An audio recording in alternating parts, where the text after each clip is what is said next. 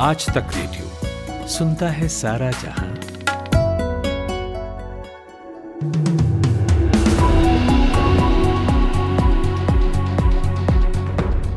Hello good morning सुबह दस बजे के पाँच मिनट पॉडकास्ट में आपका स्वागत है। मेरा नाम है खुशबू कुमार।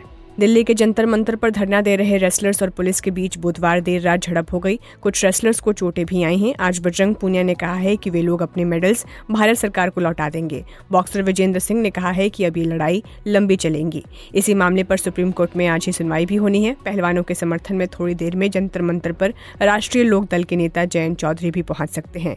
वहीं पहलवानों ने देश के गृह मंत्री अमित शाह को पत्र लिखा है। पत्र में देर रात हुई घटना का पूरा ब्यौरा देते हुए खिलाड़ियों ने गृह मंत्री के सामने अपनी चार मांगे रखी हैं। खिलाड़ियों ने पत्र में दिल्ली पुलिस पर खिलाड़ियों पर हमला करने और उनके साथ बदसलूकी करने का भी आरोप लगाया है। इस चिट्ठी पर बजरंग पूनिया, साक्षी मलिक और विनेश फोगाट के हस्ताक्षर हैं। जंतर मंतर स्थल पर देर रात पहुँची दिल्ली महिला आयोग की अध्यक्ष स्वाति मालीवाल को पुलिस ने हिरासत में ले लिया था। इसके बाद अभी कुछ देर पहले फिर से धरना स्थल पर जाने की कोशिश कर रहे मालीवाल को पुलिस ने रास्ते में ही रोक दिया। मालीवाल ने कहा है कि लड़कियों से मिलना सिर्फ़ उनका हक नहीं है, बल्कि उनकी ड्यूटी है।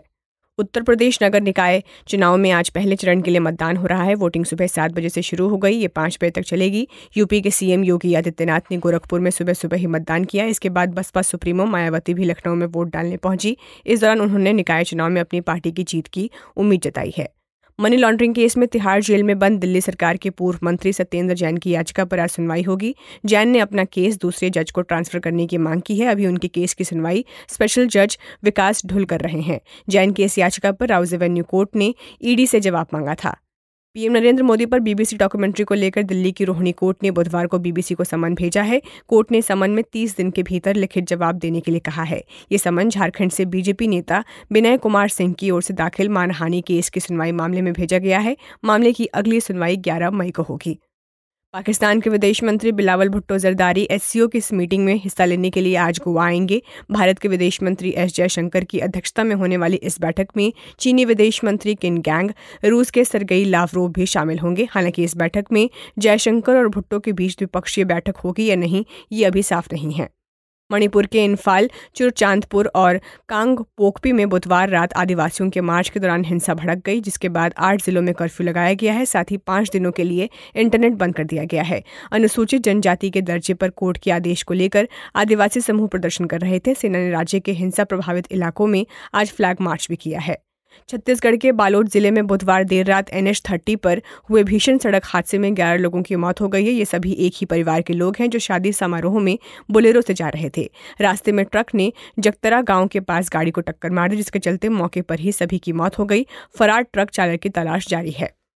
भारतीय मूल के अमेरिकी कारोबारी और मास्टर कार्ड के पूर्व प्रमुख अजय बंगा को विश्व बैंक का अध्यक्ष बनाया गया है। वो 2 जून 2023 से पाँच वर्षों के लिए ये कार्यभार संभालेंगे। इससे पहले इस साल 23 फरवरी को अमेरिका के राष्ट्रपति जो बाइडेन ने उन्हें नामित करने का ऐलान किया था। कुछ जानकारों का कहना है कि बंगा के पास जो अनुभव है, उससे बैंक को प्राइवेट सेक्टर के साथ मिलकर जलवायु परिवर्तन से जुड़े मामलों में काम करने में मदद मिल सकती है।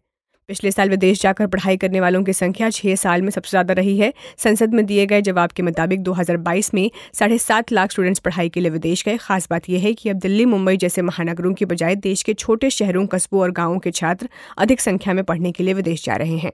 रूस ने बुधवार को यूक्रेन के खारसेन में बमबारी की है। यूक्रेन की मीडिया के मुताबिक ये हमले खारसान में रेलवे स्टेशन और सुपरमार्केट पर हुए। इन हमलों में 21 लोगों की मौत हो गई है, जबकि 48 लोग घायल हुए हैं। ये हमले ऐसे वक्त पर हुए जब यूक्रेन पर रूस ने राष्ट्रपति व्लादिमिर पुतिन पर जानलेवा हमला करने का आरोप लगाया है।